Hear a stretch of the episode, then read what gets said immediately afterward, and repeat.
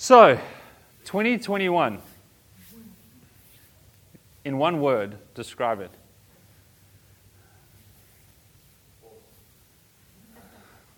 Good for you. All good. COVID. Uh, Chaotic. chaotic. Quick? yeah. Yeah. Interesting. Challenging. So, the, I mean, we've got a gamut from good or great or some, something to challenging too chaotic. There's a whole bunch of responses, right? So, I think pastorally, uh, it's been what. So, I've been a pastor for 20 years. I know I, don't, I know I don't look like that. Uh, but, but the wear and tear, just sorry, I'm just kidding. Um, tw- 20, 20 years this year, and I don't think there's been a more difficult year than this year, pastorally. And it has had very little to do with COVID. It's had something to do with COVID. There's been a few challenges and a few conversations, but that hasn't really been the big hitters. Uh, most of the challenges have come from other, other directions, other things. Um, and yet, it seems as though there's like an immense amount of God's grace and compassion kind of flowing through and, and into and through the community. In other words, a lot of these like pastoral challenges have been really good things to be, to be going through. In other words, when people start to feel and understand and know God's grace and, and His compassion, and they start to be secure in how much God loves them they start to reveal things that have always been true about them, but they haven't ever been safe enough to reveal. And so they've left it in secret. So you can have a really easy week caring for people as long as they hide all their, all, all their kind of things in the shadows. But as they understand that they're loved and that they will never be loved any less or differently, that God's compassion and grace for them extends for always and forever, they start to open up and they start to let deal, God deal with things that are in shadows. In 2021, there's been a lot of dealing with things that have been in shadows. And that's really wonderful because then God can get to work, His Holy Spirit can get to work, um, dealing with things, taking things out of our lives, and putting more of His grace and love and compassion into our lives. So it's been challenging, but it's been really good. Um, we can't put an expiry date on compassion, right? I feel like, I mean, I have kids. I have, for the visitors, I've got four kids, and, and to degrees, they've tested the, the depth of our grace and compassion. And it's easy to be compassionate with a kid that comes out about this big, that's useless for, and can't do anything. But as they start to stretch out and grow and talk, and, and they're more able to do things, you, you, you start to have expectations on them. And, and when they, you know, they stop, they don't add life or they, add negativity into the environment. It's very hard to be patient and gracious with then a teenager that you're kind of looking at eyeball to eyeball, and you think, I pay the rent, I, I put the blah, blah, blah, all these stupid things. All things are from God anyway, we, we do none of it. But you do nothing except live here and add uh, attitude, and, and I'm misrepresenting my son because he's actually an incredibly delightful teenager. But in the worst of moments, you kind of go, did you, was there an end to the compassion? Did the grace run out? What, what happened to patience and God? And in all those moments when they happen and He doesn't deserve any of them, it's always easy to go and say, God is never like that. There's no expiry date on His compassion or His grace or His kindness or His patience. He will correct us, He will rebuke us, He will discipline us, but never, um, in, never with kind of an unrighteous anger. Um, so this year, this church, I was thinking about it just in reflection. And I don't mean to be, I don't want to be negative, but I do want to show you the beauty that comes out of suffering and pain. Um, so I was thinking about it. This year, people in the church have experienced lo- loneliness, depression, anxiety, chronic pain, stress, literal death, the spiritual dark night of the soul, relational fractions, exhaustion, pressure, and many other negative experiences. And there's been many, many other uh, positive experiences that we've all had as well. Um, but I want us to see uh, the unique way that God works in suffering to show his glory to us. Um, so it's in these times kind of we need to know the nearness. When we're, when we're struggling we need to know the nearness of god. Um, it's in those times we cry out to god. When we're lonely we need to know his companionship. When we experience pain we need to know that god can heal us. When life spins out of control it's comforting to know that God is sovereign. I don't know what you're like. I'm, I'm, I'm one of those that like to have order and boxes ticked and clear, run, clear, clear path ahead. And when life is chaotic, it's a real comfort to know God's sovereign. Like He's over this. He knows, he knows what's going on. Our, our government doesn't know what's going on with, with COVID and that. We, uh, uh, but it's, it's great to know that there's a God over that knows everything. So it's all right. Let's figure it, we'll figure it out um, together. Uh, when we face the reality of our death, our desire for life with Him grows. When we feel young and immortal, heaven doesn't feel so fantastic. When I got married, I've told you this before, as soon as I got married, it was like, God, I, Jesus, I do want you to return, just not very quickly. Just let me have some time with my bride. But I think as you get closer to your death, I'm still very young, but I think as you get closer to it, you realize there's nothing greater than spending eternity with Jesus in heaven. Um, we see our total need for the Holy Spirit when we can barely face another day by ourselves. We understand the beauty and wonder of joy when joy is absent from our lives. Then we understand how wonderful it is. We experience uh, His grace and care um, when, we, when we have to practice box breathing to re-oxygenate our hearts that are under stress. And the way that God's made us, just to uh, breathe in His oxygen into our lungs. I love that song that we sing sometimes. And we're breathing uh, the breath that you gave us to breathe and return it to you. We're reminded of His glorious nature and character when we sing ourselves back to sleep at 2 a.m. So, if God was like a diamond to us, if His character and nature was like a, this gemstone, then suffering and pain is like this bright light that shines into this gemstone and comes out the other side in all the, this array of different ways in which God is wonderful and glorious and fantastic, but you need to go through certain things to understand certain things about God. It's no use knowing that God is sovereign if your life is completely in your control. It's no use knowing that God is a healer if you've never experienced any loss or pain. It's no use knowing that God is a God of joy if your life is only pleasure all of the time. And so there's a wonderful way in which God uses uh, pain and suffering. So I'm going to talk a little bit this morning about something you may know more about it. Please don't correct me right now. You can correct me afterwards. Just go with me for a little bit.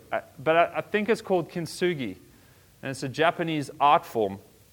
What happened was centuries ago, there was a Japanese warrior. They call them shoguns. And uh, they, they, he was a warrior and he broke his very precious tea bowl. And in Japanese culture, the tea bowls are kept for generations and passed down. And even if you break a tea bowl, you, because the tea ceremony is so important to Japanese culture, it's, it's like a spiritual practice. Uh, the tea ceremony is a way of visualizing the unseeable. So it's a, it's a spiritual event of kind of recognizing uh, the unseeable, the untouchable, um, the spiritual world. And so, uh, even if they would break one of their tea bowls, they would still pass that broken vessel down to generations. It's that valuable, that's precious to them because it's their hold on the spiritual. And so the shogun, he broke this very special, his family tea bowl, um, and he was full of obvious regret and remorse. And so what he did was he sent it to China to get it fixed.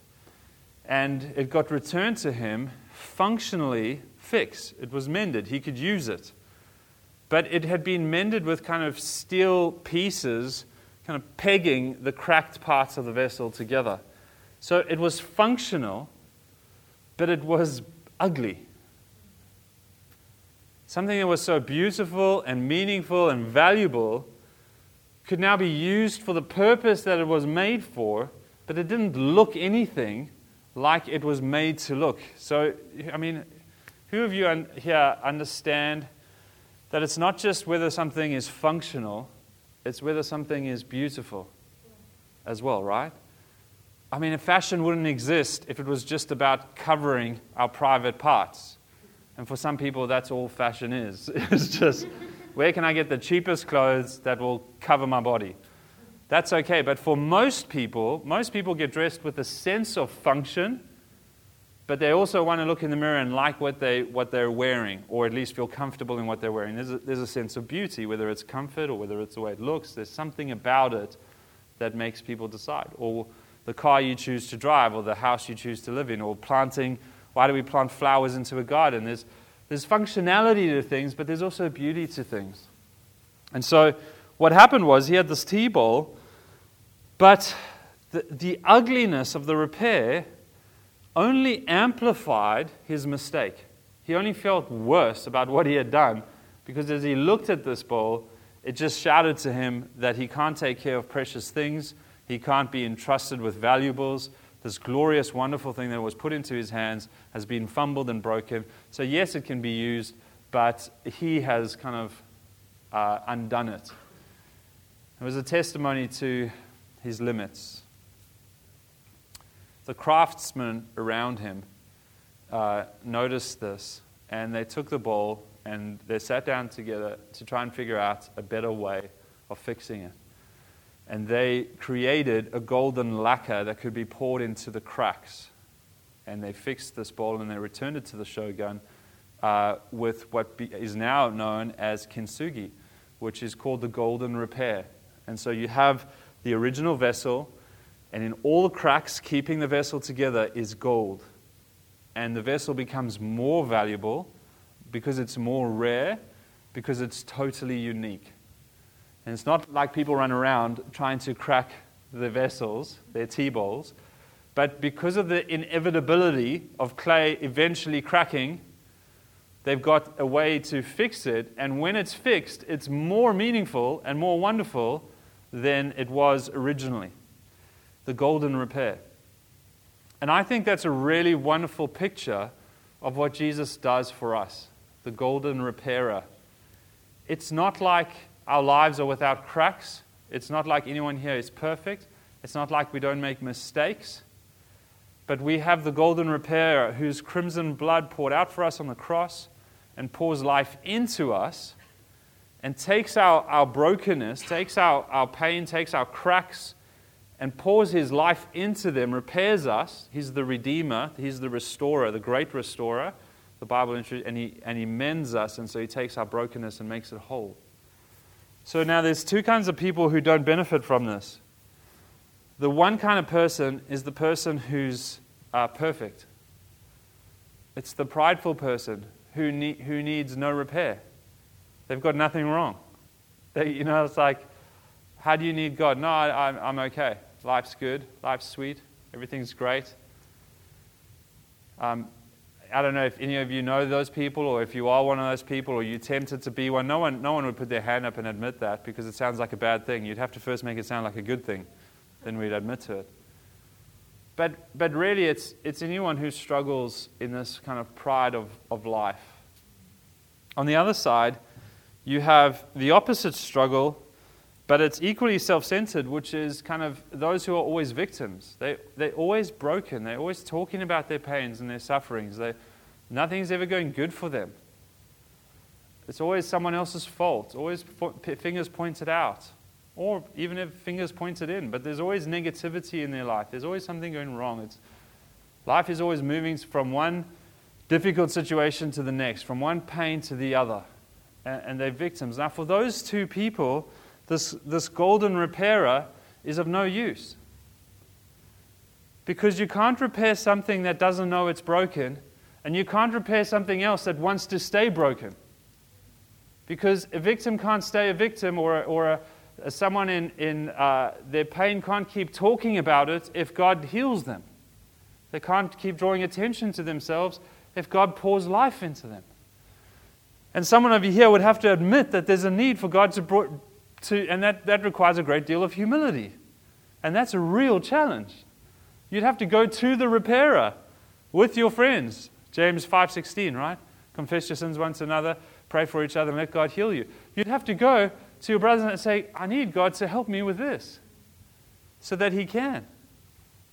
So the golden repairer, these two people, and I, and I hope I suspect every one of us leans in this direction or this direction. And to the degree that we lean is to the degree that we don't see our desire or need for the golden repairer in our lives. Paul says to the Corinthians, he says, We are all being transformed into his image from one degree of glory to another. See, there he's talking about the kintsugi. God, the golden repairer, is transforming us into the image of his Son. Think about Jesus. He left his, his glorious being to come and put on humanity. He came as a man, he didn't come as some other kind of creature. He came as a human being into our world, fully God, fully man, with the limitations of, of that we have. Then he went to the cross and he died. He was crucified, broke, body broken, blood poured out, uh, body broken uh, for our sins, blood poured out as a covenant to us to make us ours. We are his and he is ours. And then he was re- raised to life. He was restored to a supernatural life where he, where he was given a name above every name, and he was given his glory back in heaven, his position again. He sits at the right hand of the Father where he intercedes for us. He is the King of kings, the Lord of lords. He is the one who will come riding a white horse on his return, and all the nations will bow before him and praise him. And yet, isn't it interesting that in his, in his risen form, in his redeemed form, as the Holy Spirit has uh, brought him back, what does he still have? He still bears scars. Thomas doubted Jesus. Jesus said to him, after Jesus had walked into a closed room, So there's his new body. Can't wait for my heavenly body. My teenage kids might close their door, but I'll just walk through the wall. there, Jesus walks into a room. They all go, Is this a ghost? And he goes, No, it's me, Jesus. But they can't, they can't understand this because people don't normally just walk straight through. They prove it. He says to Thomas, Look at the scars in my hands, touch them. God's golden repair in Jesus' life wasn't making him so unrecognizable that he could point to nothing but his radiant glory. Jesus could also point to the cracks of his humanity. Say, look, what, look at this. And not only, those weren't only signs of the crucifixion, they were signs of what God had done, that God had raised him to life. That means that everything Jesus had said he was getting done on the cross got done on the cross. And so it is with us. You know, we look forward to being in heaven, but it's not going to be like we are unrecognizable. I mean, it's hard to believe, you know, I might still be a, a, a redhead in heaven. But I thought we got redeemed and restored. Yeah, there, that may still be acceptable in heaven. It may not only be part of the fallen nature. Will there be joy? Yes. Will there be regrets? No. Will there be suffering? No. Will there be pain? No. Will there be peace? Yes. Will there be perfection in His presence? Absolutely. But we will be more like kintsugi, the bowls with golden lacquer poured into their cracks. Then we, we will be these new vessels, unrecognizable to ourselves and everyone else. Caleb, it's me, Mark. Prove it. Where did we go on not so much? Rather, we'll be able to look into each other's lives and see, I see what God has done for you. I see how God has finished you, how the crimson blood of Jesus has come and fully restored and redeemed you, how He's poured upon your broken mind, how He's poured into your broken heart, how He's poured into your broken body, how He's redeemed your broken memories, how He's given you back from your broken identity and he's poured his golden lacquer, his crimson blood, over you and into you.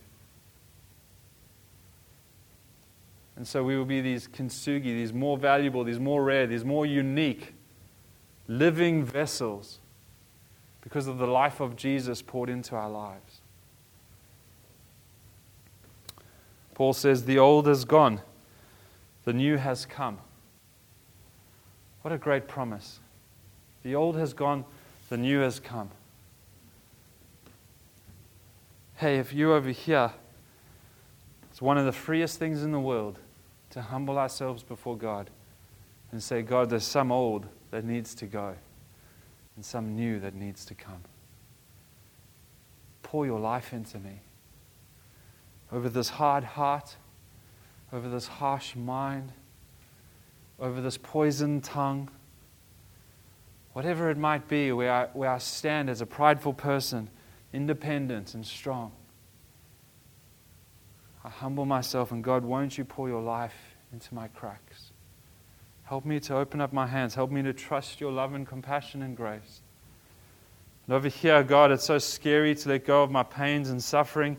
It's so, it's so scary. Keller writes that beautiful book, the must read, Freedom of Self Forgetfulness. That is so scary, but I can only do that because I trust you. God, help me to forget myself. Help me to stop pointing to myself. Help me to stop uh, clinging into the, on the negativity. And help, your, help me to trust your life, to enjoy the joy, to accept the healing. The old has gone, the new has come.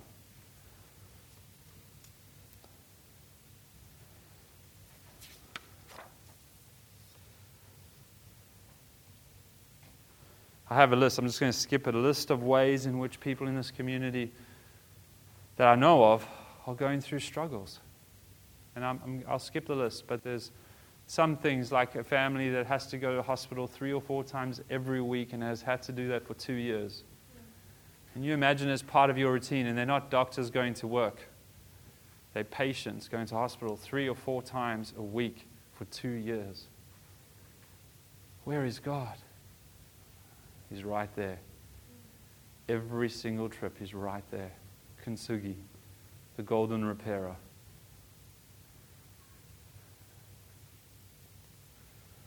There's so many things. I'm, I'm just, I'm just going to uh, move on from the list. I'm not trying to create curiosity in your minds about who's who. Let's play a game. Guess who I'm talking about? Jesus says that he's come that we may have life abundantly. And what stands in the way of that abundant life is pride, that we won't accept our brokenness. You know, that, that shogun could have gone, Who cares about tradition? Who cares about a silly bowl? I'm so powerful, I'm so meaningful, I'm such a big shot in this nation. I'll just buy a new one, buy a better one, buy a greater one. But he was humble enough to hold on to the scraps of that bowl and to find a repairer, which is, is now a, a full art form that's gone across the world. Because he valued the brokenness, he was humble enough to admit that even someone as important as him could make a really bad mess up of something that was put into his hands. This life was put into your hands. Mark, your life was in your hands. God gave you free will. You really messed it up. I can be humble about it and then the golden repairer can do his best. It's also interesting to me that the golden repairer wasn't, uh, that, that the shogun wasn't the repairer, but the community was. The craftsmen were. There were people around him that needed to pour this golden lacquer. They needed to think about it. They needed to be creative. They needed to chat to one another. How can we restore? How can we bring healing? How can we make this beautiful and unique? How can we take this brokenness? There's no one who's thinking more about our repair than God Himself. It says Jesus intercedes for us. He's right now thinking on our behalf for our good. He's representing us before the Father. And so do we in community. When someone opens up humbly about their brokenness, something's going on, we don't stand there pointing a finger going, I knew it. We stand there going, I'm going to pray for you. We're going to find the mind of Christ for this. We know there's grace and compassion for this. We're going to get creative about this. Let's try some things. But we know when God has finished his work, there will be something more beautiful, more valuable, more lovely. When he is done, this will be good. Let's participate together. And so on the other side, he has come that they may have life and have it abundantly. There's no glory there is no glory in seeing your cracks. That's good. It's good to see the cracks. It's good to see other people's cracks. If you only hear that sentence in the sermon, that's going to be confusing. it's good to, it's, it's, but there's no glory in that. If that's where it ends, there's absolutely no glory in that. There's absolutely no glory in you, you, I'll just say things I've said from the pulpit because you know this. I've experienced, experienced some degree of anxiety. Or some days are harder than other days to, to get up and get going. Or there's stress that makes your heart ache inside of your own chest. And your doctor and your therapist, has had, they both had to teach me how to breathe. 40 years old, having to learn how to breathe again. Great. Now 41. Sorry, lied about my age. Clinging on. There's no glory in that. No glory in people feeling sorry for you. No glory in trying to get people to go, oh, shame. Must be tough. There's no glory in that.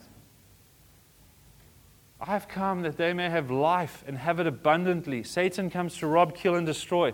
Let's not. Sp- I, I, used to love my young friend. I, I, don't know if he's changed now, but at the time when someone would testify and they'd get up, actually, it was his dad. He'd never changed. Someone would testify. You know those testimonies? Someone gets up for 10 minutes, and nine, nine of the minutes they tell about all the things they did wrong in their life. I was taking drugs, I killed this person, I did jail time, and then, and then they get to the end and they go, and then I met Jesus and everything changed and I'm, I'm different now. His father would get up and he'd say, uh, That's a terrible testimony. We don't want to glorify everything Satan got right in your life. What we want to hear about is everything God's done. What we want to hear about is how Jesus is pouring life into your life. What we don't need to just recall all the, oh, wow, you're such a bad sinner. Oh, gosh, that's hideous and horrendous. Oh, my goodness, that's such a difficult day. Sure, great, tell it. Let's hear about it. But don't finish until you, until you tell us how Jesus wins, how Jesus gives life. And if you don't see it yet, let's cling on because he said he comes to give life and life abundantly. If it's not there yet, we know it's coming. He's the golden repairer, Kintsugi. How do we know this? And, and I am closing. Well, Jesus says to us, He goes, Look at the wildflowers and the grass. Why would why would wildflowers be beautiful? Jesus said, Look at the, lily of the lilies of the field. In his day, that was something that would grow in an arid region. Once there was some water, some lilies might pop up. They weren't expensive, they weren't, they weren't valuable to anyone. No one would take, cut a lily and plant them and put them in their, a little vase in their house. Why would God waste his time making someone something no one values beautiful? Jesus says, if, if you don't get what I'm saying, look at the grass of the fields. That was an arid region. It might pop up in the morning and be dead by the afternoon. Why would God waste his time making something come up out of the ground full of color, full of vibrancy, full of life? Grass comes out so excited. If you don't believe me, go to some part of your garden where you don't want grass to grow. See how excitedly it comes out of the ground. As soon as you look away, you'll turn back, it will be there.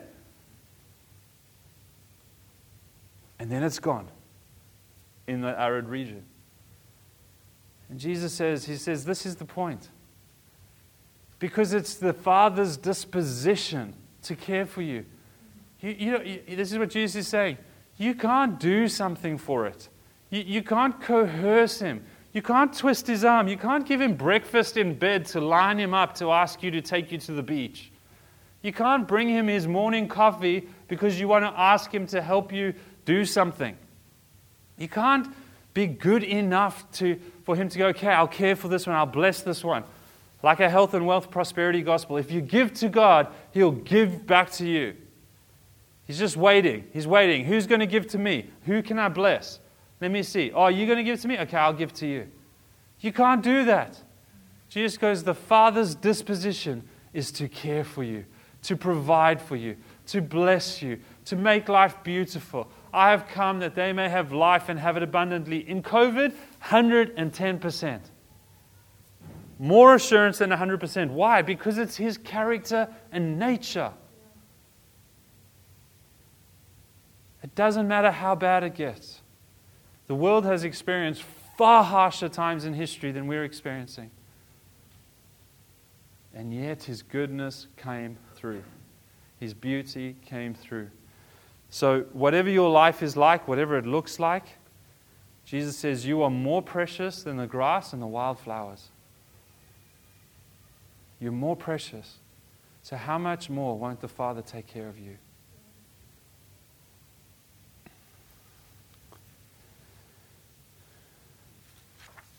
Redemption is happening all around us. Kintsugi is happening all around us. You know, the only reason those Japanese craftsmen could find a way in their creativity and community and thoughtfulness and resources, the only reason they could find a way to make something beautiful that became broken more beautiful and valuable is because that's how they were made. As image bearers of God, they had it in them the ability of God, the common grace of God through their skillfulness to make something beauty, beautiful out of something broken.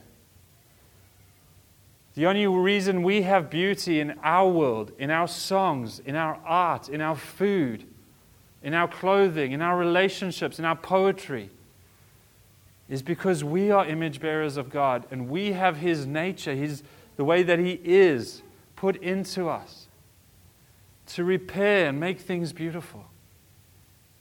We are all these craftsmen, these kintsugi, who add life and beauty. Christmas was all about that, blessing one another because He has blessed us. Joy because He's given us joy. Songs and dancing because He's given us a reason for songs and dancing. Food and festivities because He's the reason for food and festivities. As we come to communion, and just want to take a few minutes to sit down and reflect on the year. I really want to ask you for the Holy Spirit to help see or have faith. If you're standing here and you're going, Yeah, it sounds terrifying to see the cracks in my life. This is, this is where I've lived most of my life, personally. This isn't rhetorical. Mark Tapping has mostly lived here. I don't want to show my cracks. And the only thing that makes this not only doable, but actually quite exciting. Actually, something that's quite desirous is knowing what God is like, knowing His character and disposition, to pour, as we see those cracks, for Him to pour His love and grace into them and to make something very beautiful. And the only thing that makes this safe and desirable is knowing the goodness of His abundant life. It's hard to let go. What if I let go? People forget me. What if people stop asking how I am? I've got, I've got, to stay, I've got to stay not okay so that people will stay interested. God will, God will never be less interested in you because you don't need Him. we open up our lives and He pours in His healing and His wholeness. There's a bunch of stories that, that I was thinking about because, but I, one that came through yesterday, I really got excited about today as I thought through the stories you've told me through the year of how God's come through. And I won't, I won't share anyone's story. I'll just say one that was exciting, but you won't know who I'm talking about except them. But there was, there was someone who had to go through something that in their words, was one of the hardest things that they've had to do. And the way they got to deciding to do it was out of, uh, you know, we have the little thing, Jesus above all others before me. Just thinking about that and saying, God, what, how do we respond in this situation? Jesus above all others before me. And they had a sense of what God was directing them towards. And then they had a scripture come to mind. They got led to a scripture.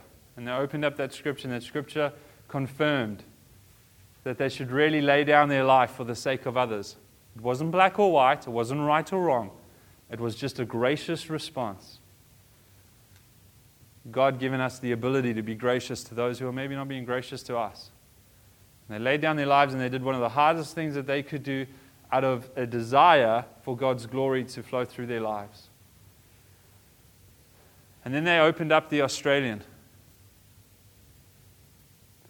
And do you know what they found in the Australian? The Australian which I believe is printed in Sydney or written. I, I don't know where it is. You know what they found there?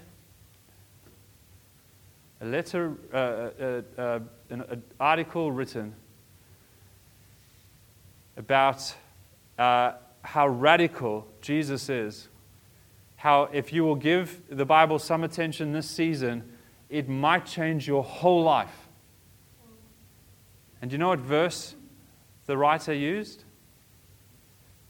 The exact same verse that this person was led to read. In other words, after they did this radical thing, they picked up an Australian newspaper, read it, and right before their eyes was this book Jesus will change your life. Look at this. It was like God ministering to them. That's redemption. That's love. That's grace. That's mercy. Did it make laying down life easy? Not at all. Did it make the journey any, any easier? Not at all. But it made it all worth it. Because God is glorious. Because God is wonderful. And God poured his crimson, uh, golden repairer into this person's life and gave them encouragement. What's their testimony? Hey, when God calls you to lay down your life, it sucks. But when we do it, He comes through. He encourages us, He holds us, He, he, he, he helps us get through it. And no one else may understand it, but at least we know that in His eyes, what we've done is precious. What we've done is valuable. And He's helped us by His Spirit. How encouraging. Why does God care about the details? Because He loves us how intricately the Spirit leads us. And if we'll pay attention, this is what I'm trying to say. If we'll pay attention, all of us may have read the Australian. Many of you would have missed the article. I wouldn't have read it if the person didn't send it to me. If we'll pay attention, we will find golden repairs happening all around. In our lives, almost every single day, the kintsugi, the golden repairer, the artist, is working away. Whether we see it or not, it's happening. Nothing says it more than this, this, this symbol.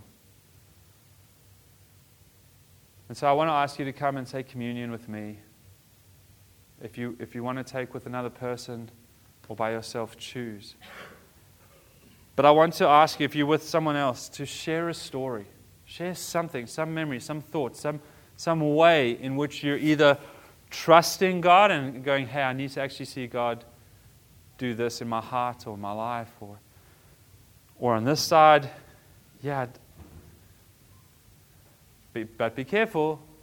Don't be too self centered about letting go of being self centered. I really want to see God open up my hands to His healing and His joy and the lifter of my head. Or just tell a story of what have you already seen the golden repairer at work this year?